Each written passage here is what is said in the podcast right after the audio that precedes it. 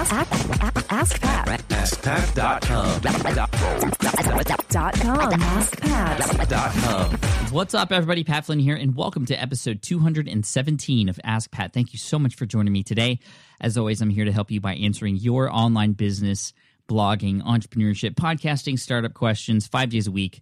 And we have another great question today from Brittany. But before we get to that, I want to thank the amazing people over at musicradiocreative.com. The amazing people who put the intro to this podcast together. They also do outros and jingles and any sort of thing you need audio for your podcast. So if you're looking to get a podcast and have it stand out of the crowd, you got to go with Isabella and Mike over at musicradiocreative.com. Two of the friendliest people I know online, actually. And uh, if you go to musicradiocreative.com slash askpat, you'll hear a testimonial from me and other shows that you might have heard intros on that they have done. And uh, you just got to check them out. So if you have a podcast, check them out, musicradiocreative.com slash ask Pat. Awesome. Now let's get to today's question from Brittany. Hi, Pat. My name is Brittany Roybal. I was referred to you by John Dumas to ask you this question. Um, I am 23 years old. I'm a college student. I'm working on my business major. Um, and well, let's be honest, I'm broke as a joke. Um, and I have an idea for an app. Where do I start? How do I get this app running? I'm not a programmer. I don't know any programmers. So, how can I start inventing this app that I have an idea for? Brittany, thank you so much for your question. Thank you to John Lee Dumas, who I know is listening to this. He says he listens to this every single day while he's on his paddleboard surfing the bays of San Diego. So, John, what's up? Thanks for listening and thanks for referring people to Ask Pat. So, Brittany, you have an app idea. Awesome. I think a lot of people can relate to that. Also, you might not have the necessary funds to get one of these apps up and running. And I think a lot of people can relate to that as well. So, can you make an app if you have an idea but you don't have the money for it? Yes, absolutely. A lot of people are doing this, and there's a lot of great ways to go around doing this. Now, there are ways to raise money, and I'm going to talk about that first. There are a couple different ways that I know people have successfully raised money to then use that money to hire a developer on a site like Elance or Odesk or perhaps another developer that that they might know. So they might go about it in terms of a crowdfunding campaign. So using something like Kickstarter or Indiegogo.com to help raise funds for your app. And that's a really cool idea because what that can do is it can validate the idea of your app. So before you even spend money to build it, you can get reaction from an audience and if they they seem to love it and they seem to back it and they pledge money and you have the funds it's an obvious I mean, it's it's obvious that people want it, and that you know even before it's built, you already have some people who are going to get it as soon as it's up. It can also save you the time and hassle of building an app that might not do really well, because what will happen is, uh, and what a lot of people do, including myself, is I'll have a great idea for an app, I'll pay to get it built, and then I'll put it out there, and nobody knows it exists, and then I have to spend either more money to market it or just trash it and go on to the next idea. And that happens quite often. I mean, we hear about these success stories of apps that have done really well, making some thousands of dollars per day, hundreds of thousands of downloads. But we don't hear about the people who build apps and there's apps updated and uh, put onto the iTunes App Store every single day that uh, you know we never hear about because they don't do really well or they get lost in the crowd or they just haven't validated their idea. And I'm sure we all know or have come across apps on the app store that just seem really silly. And you know why would anyone think that? Well it's hard. When you come up with these ideas yourself you know you might think they're the best idea in the world. And so validating that idea through a through a crowdfunding campaign is a really smart thing to do beyond the initial research that you should do anyway to make sure that this is a great idea and i would recommend talking about this idea with as many people as you can brittany now you might worry that somebody else might steal your idea, but really that that's not you know usually going to happen. And you know it's all about the execution of that idea. And this is you doing the research. You're in the mode of potentially executing it. So even though you might be talking about this with somebody else, and somebody else might be like, "Wow, that's actually a really great idea," the likelihood that they're going to copy you or do as good as of a job as you are on it is is very unlikely. So talk about it with people because you're going to get that immediate feedback that you're going to need to hear to take it to that level that it's going to succeed or just get that validation that it's actually not a good idea at all or it might turn into something completely different.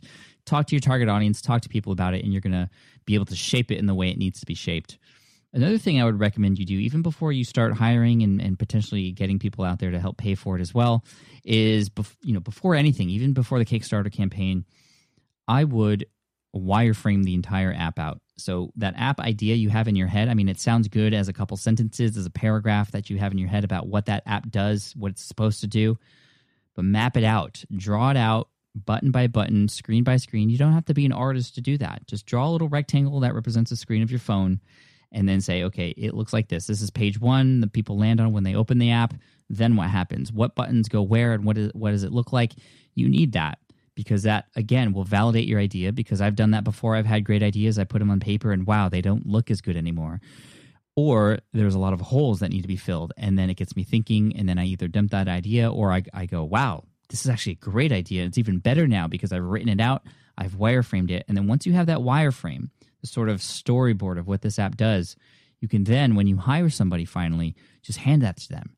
And it doesn't matter if they're overseas or if they're in you know local they're going to understand that wireframe because that's what it does. You don't have to explain it. And i've gone through many iterations in the past with developers where i just tell them even bullet points on emails what i want an app to do even bullet points on each individual screen and what button does what without drawing it out. And there's always misinterpretations so do yourself a favor, draw out, wireframe that app even before this, and you might even find that you know maybe it isn't a good idea, or maybe it is, and that fuels the fire even more to put yourself out there and then find a developer or get money for it. Now, there are other ways to be able to give life to this application. Uh, in terms of raising money, you might be able to get angel investing. You might be able to prepare some sort of presentation or slide deck and propose it to a potential investor.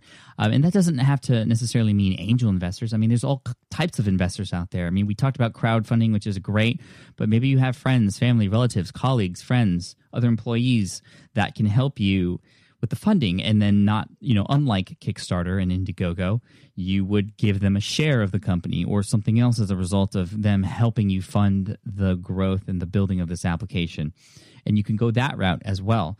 Now you can also hook up with a developer and i know in a lot of people who have done this. You can find a programmer one who potentially likes the idea make them sign a non-disclosure agreement just to make sure that they know you're serious about uh, this app and pitch them the idea of the fact that you know if they create it for you that they will share some of the profits with you.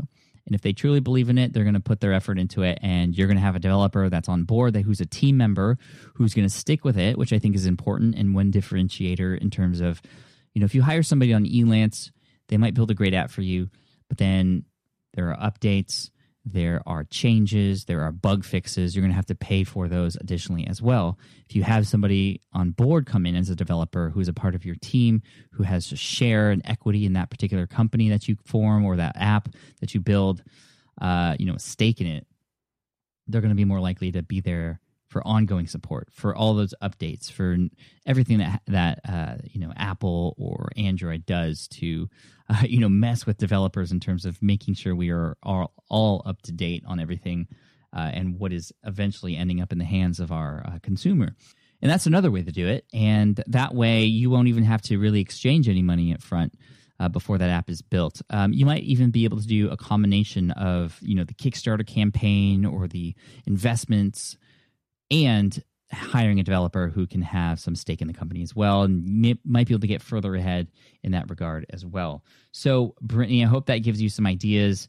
Uh, validate that app, but before that, invalidate it with yourself. Wireframe it out, write it all out, get the sort of what it's going to look like and feel like on paper so that when you do create that Kickstarter campaign or you do share it with investors or you do share this app with a potential developer, they're going to understand what it's all about and be able to support you in the way that they can.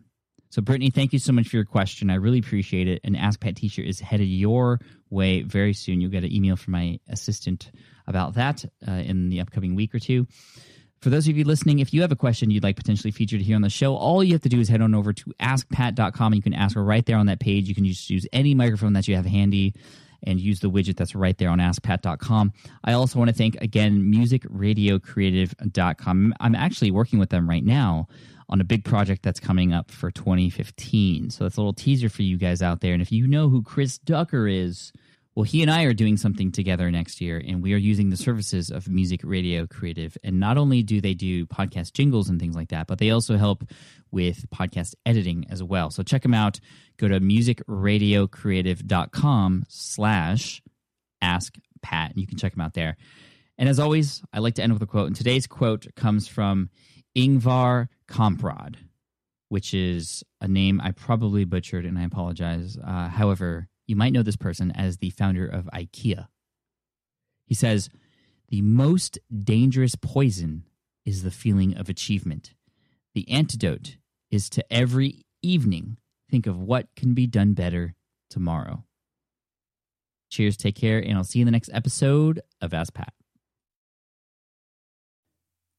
Hey there, thank you for listening to Ask Pat 2.0. Now, you might have noticed that we haven't published a new episode in a while. And that is because in 2023, after 1,269 episodes, we decided to sunset the show. For now, at least. In this way, we can focus our energy and efforts on our other podcasts and other projects. That being said, all 1,269 episodes are still live and downloadable, and the published dates may be old, but there are still a ton of questions I've answered on the show and people I've coached. Those episodes are just as valuable as they were back then. So you can also visit smartpassiveincome.com slash askpat to dig through the archives. Plus, there's a search tool on the website that lets you search across our podcasts and blog. And of course, the Smart Passive Income podcast is still live and energetic and awesome and publishing twice a week. So make sure you're subscribed there so we can still continue this conversation.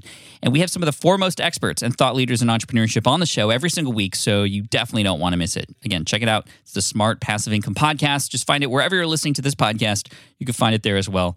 Thank you again for listening in, and I'll catch you in the next one. Cheers.